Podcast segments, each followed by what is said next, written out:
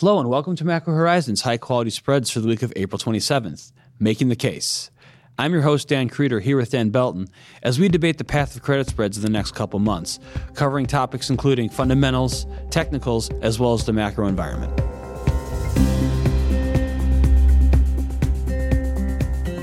Each week, we offer our view on credit spreads, ranging from the highest quality sectors such as agencies and SSAs to investment grade corporates. We also focus on US dollar swap spreads and all the factors that entails, including funding markets, cross currency markets, and the transition from LIBOR to SOFR. The topics that come up most frequently in conversations with clients and listeners form the basis for each episode, so please don't hesitate to reach out to us with questions or topics you would like to hear discussed. We can be found on Bloomberg or emailed directly at dan.krieter, K R I E T E R, at bmo.com. We value and greatly appreciate your input. The views expressed here are those of the participants and not those of BMO Capital Markets, its affiliates, or subsidiaries. Well, then, it's been quite a volatile week since our last podcast reporting, particularly in the Treasury space, where we're seeing seemingly wild intraday swings with treasuries being unable to really decide what direction they're going to go. We see short end rallying 15 basis points in a day, backing up.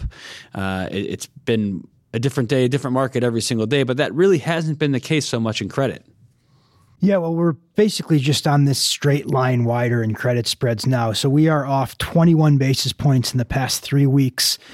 And that comes after a three week narrowing of 37 basis points from those peaks that we saw in the middle of March as the Russia Ukraine headlines have seemingly taken a backseat to the market narrative, uh, which has focused more on the Fed and the implications for rate hikes on the real economy and, and, really just how much Fed tightening the economy can withstand here. So we're about 13 basis points from the highs that we saw earlier this year.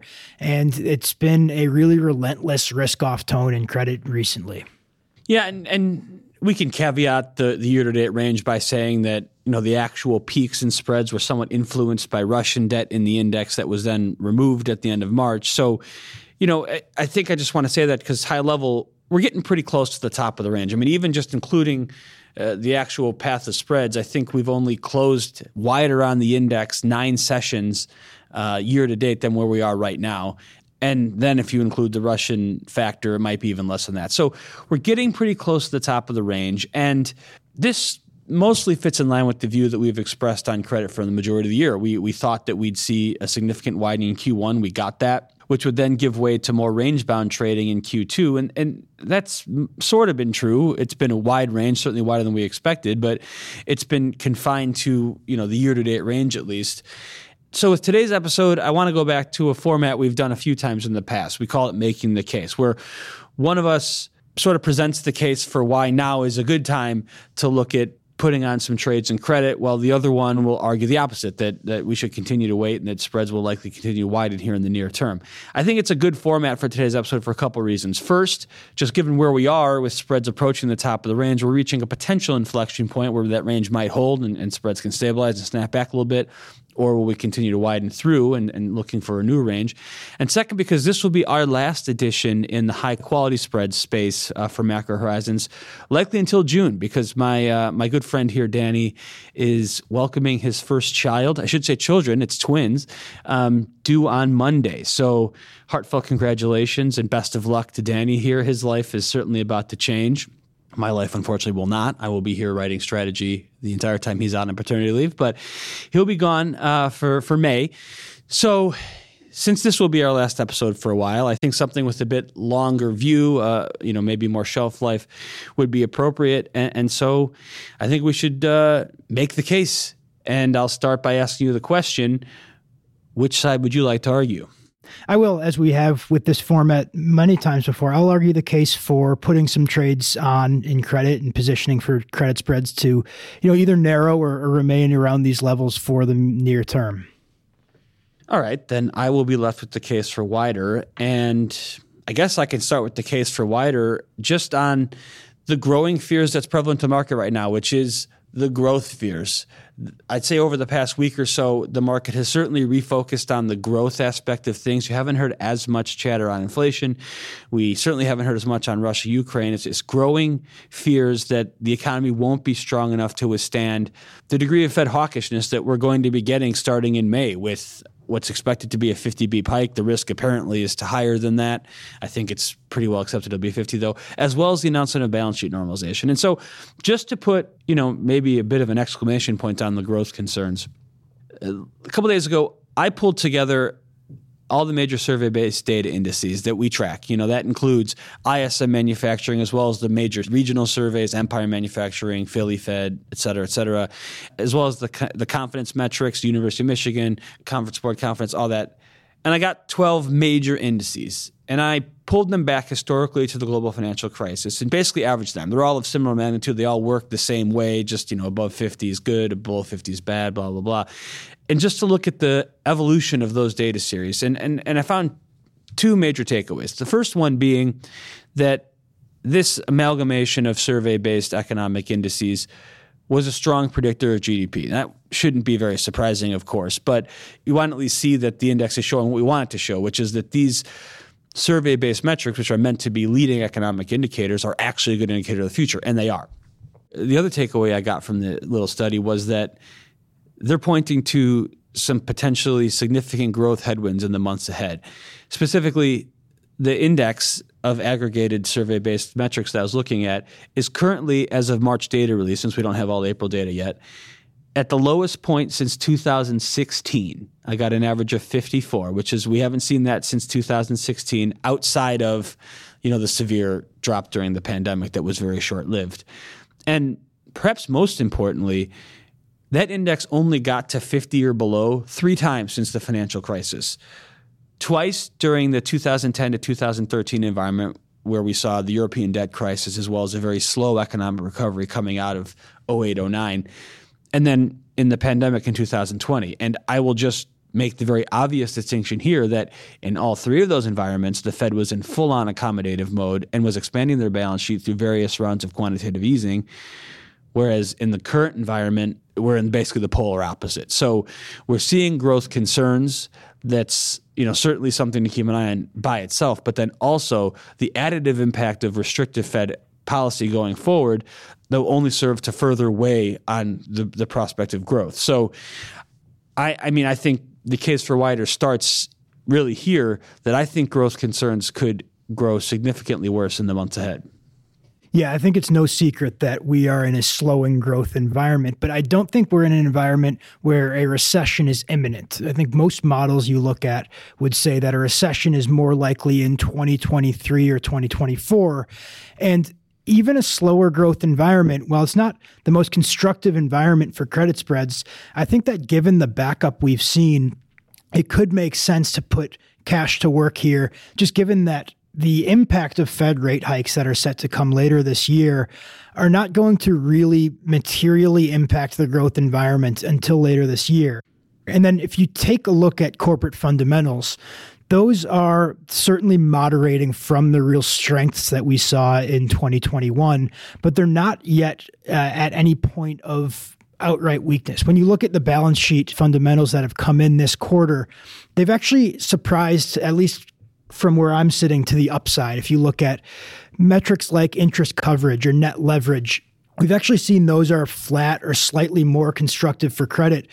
Corporations have lowered their cash holdings, but that's consistent with the rising rate environment. And profit margins have actually been pretty stable from the fourth quarter of last year. And so I agree that these are starting to slip and they're going to continue to slip it's in terms of the balance sheet you know, credit worthiness of, of corporations. But I don't think that's going to be a problem in the near term. And then the other point I would make about the slowing growth environment is that it's something of a double edged sword.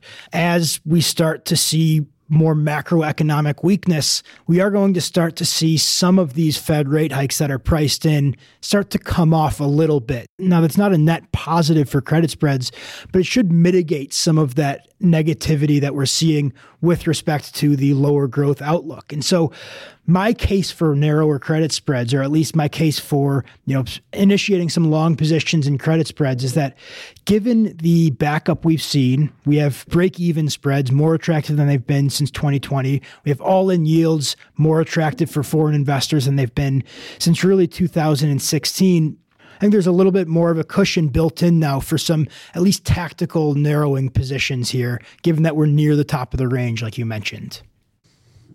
I'll make the counterpoint to that by saying you mentioned recession odds not being likely in 2022. And I agree with that. I, I don't think we're going to see recession in 2022. But I will say that the one most remarkable aspect of this economic cycle since the pandemic has been the speed with which everything has happened.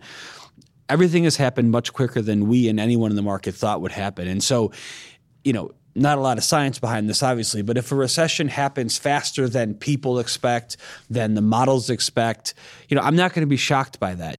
I take your point and agree with it that the impact of Fed monetary policy, at least on consumption, that shouldn't be felt for months. But what if consumption is just going to drop on its own? You know, we've talked a lot about the savings that people had accumulated during the pandemic and that our estimates for the exhaustion of that savings was going to happen around the middle of the year. We're seeing some indications that that's happening. You know, the labor force participate continues to rise back to near pre-pandemic levels here as people go back to work, no longer living off their savings.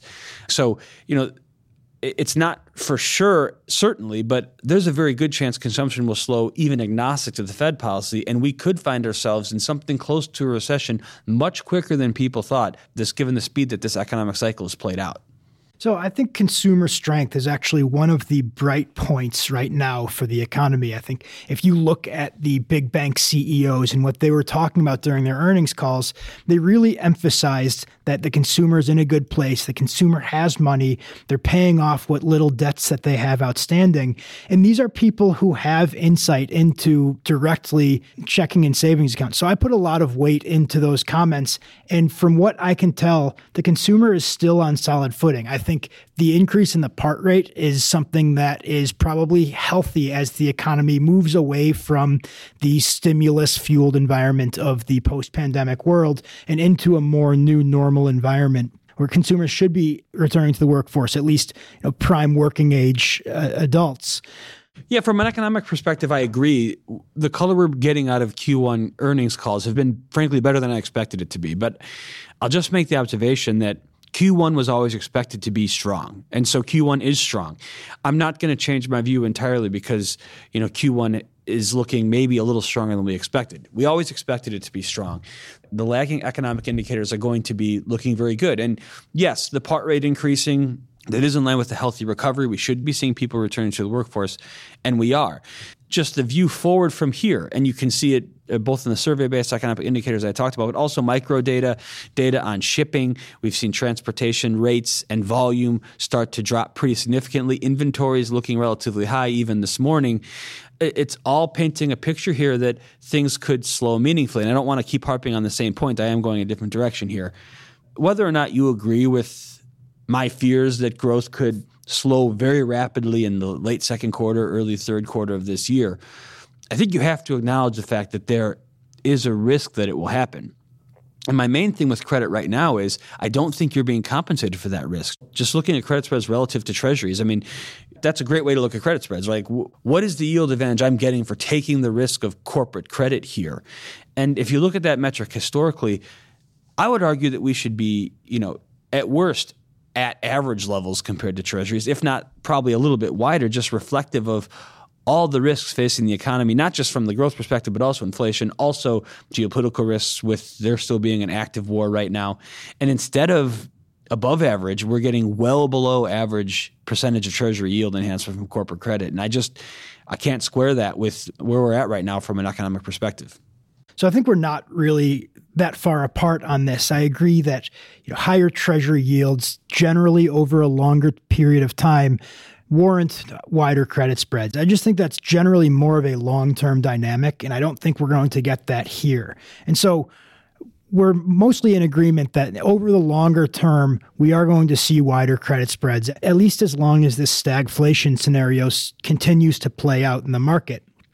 But in the near term, I think there's other reasons to expect that spreads can hang in around these levels here. I think if you look at technicals, we're heading into the summer months when supply is typically pretty light, and we're going to start to see, I think, new issue concessions start to move lower. We're going to see some demand for for new supply here.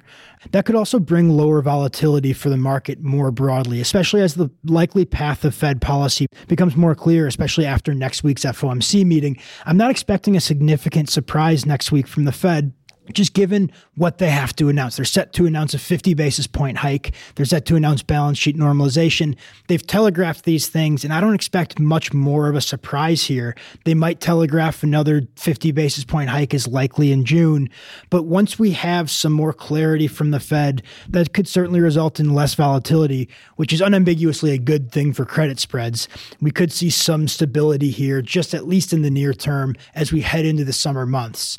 Now, will we see weakness after that? I think it's possible. I'm less convinced than you are that we're going to see broad economic weakness. I agree. You mentioned the weakness in shipping, and that certainly has garnered a lot of headlines recently. But I don't think that necessarily means that a recession is imminent. So, over the long term, I think the, the next significant move for credit spreads is wider, but I think this range is going to hold for the next several months. And for that reason, I like putting you on some long positions in credit. Okay, so then let's I guess narrow the time frame here. If we're in agreement that it's going to be in the longer term, likely wider spreads, let's then we'll contain our conversation to just the next three month period. You mentioned technicals. I, I, I'm with you that supply will fall into the summer months, but at least through the end of May, we should see still strong issuance in fully liquid markets here. And I haven't seen much reason to think the concessions are going to drop meaningfully from here. I mean, even just looking at yesterday's deal performance, I think in the data this morning we characterized it as one of the worst days in the primary market this year. We had a drop, only the second drop of the year. We had a deal price at IPTs implying concessions of 20 basis points or more. And it just seems to me that it's baked into expectations now from investors that if you're coming to market, you're going to pay not super elevated concessions, but you're going to be paying some concessions here. And so it becomes a function of how much supply are we going to get. I'm sympathetic to the notion that given where we are at all in yields now, we could see the pace of supply start to drop off a bit.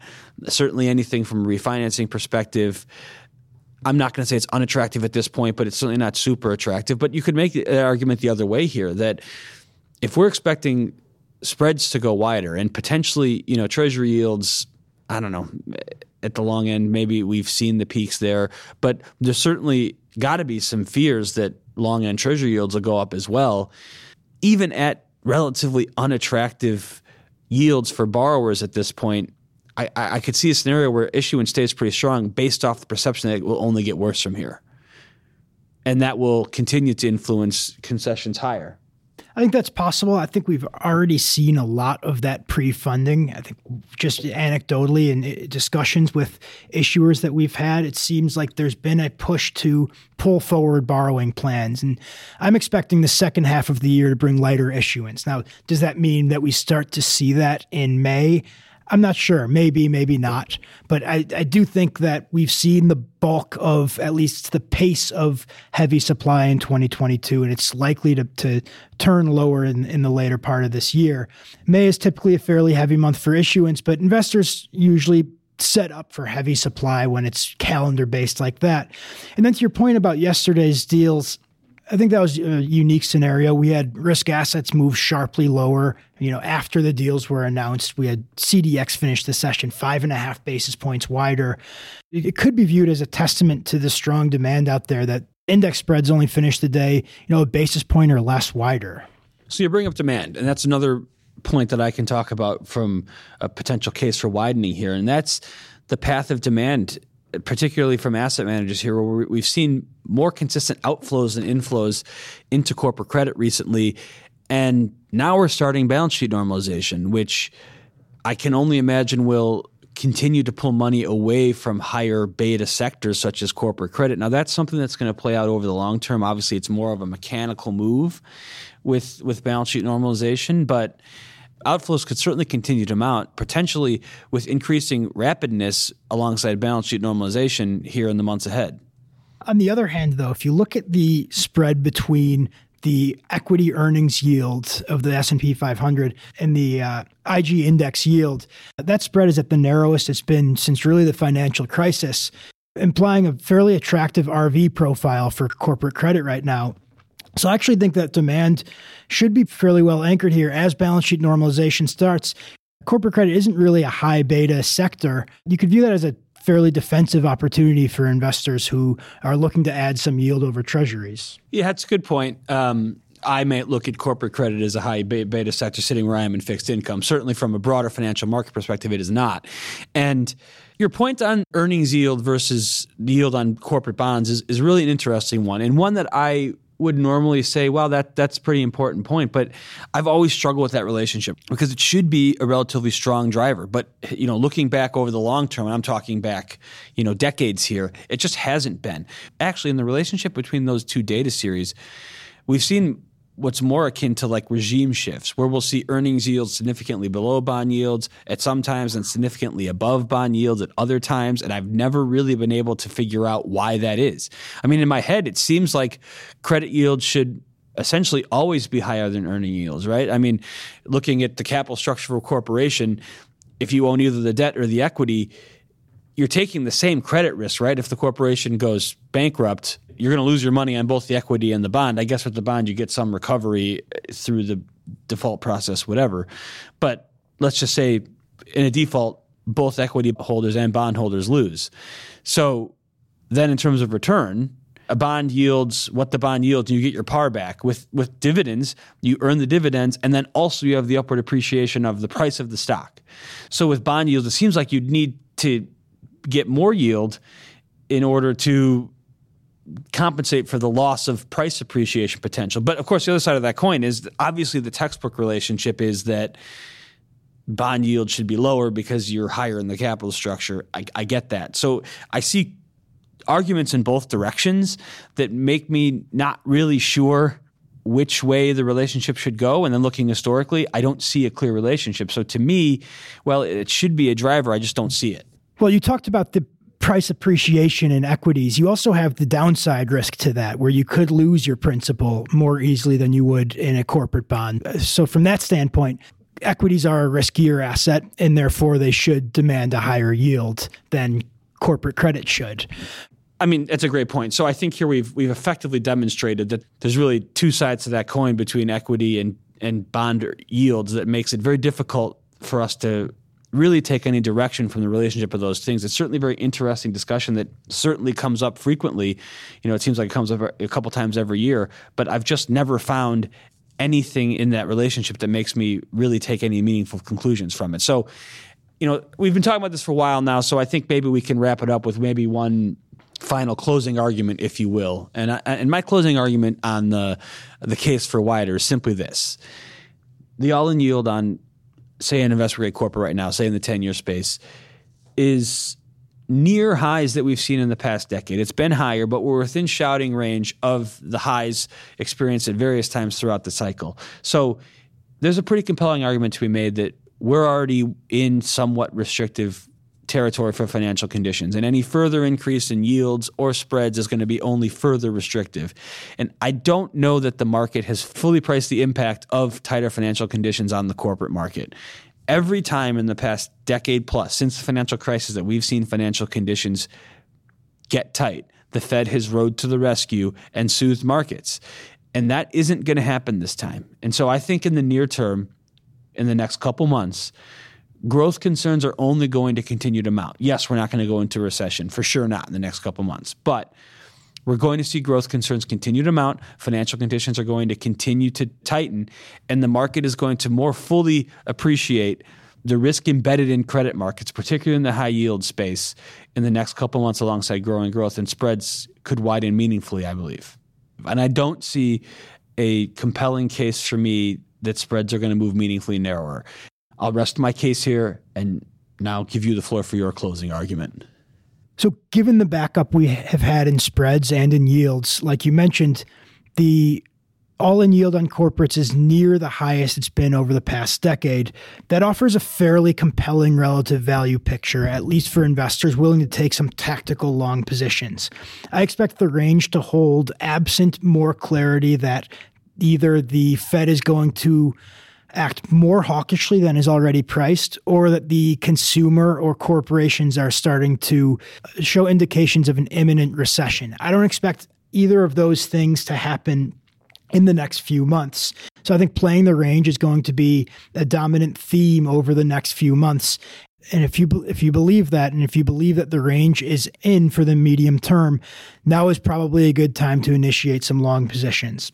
The last thing I'll say is that there's been a lot of Fed priced in, and I don't think the Fed is going to move to outright easing if more evidence of weakness starts to materialize. But we could start to see the pricing out of some of these Fed rate hikes in the next few months, and that would be, you know, not the Fed riding to the rescue, but it would be relative soothing of markets if we start to have rate hikes be priced out here.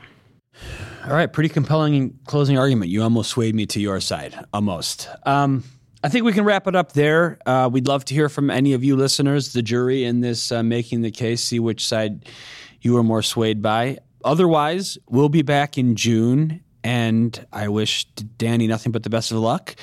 And congratulations in advance for this uh, really awesome moment in his life. Thanks for listening.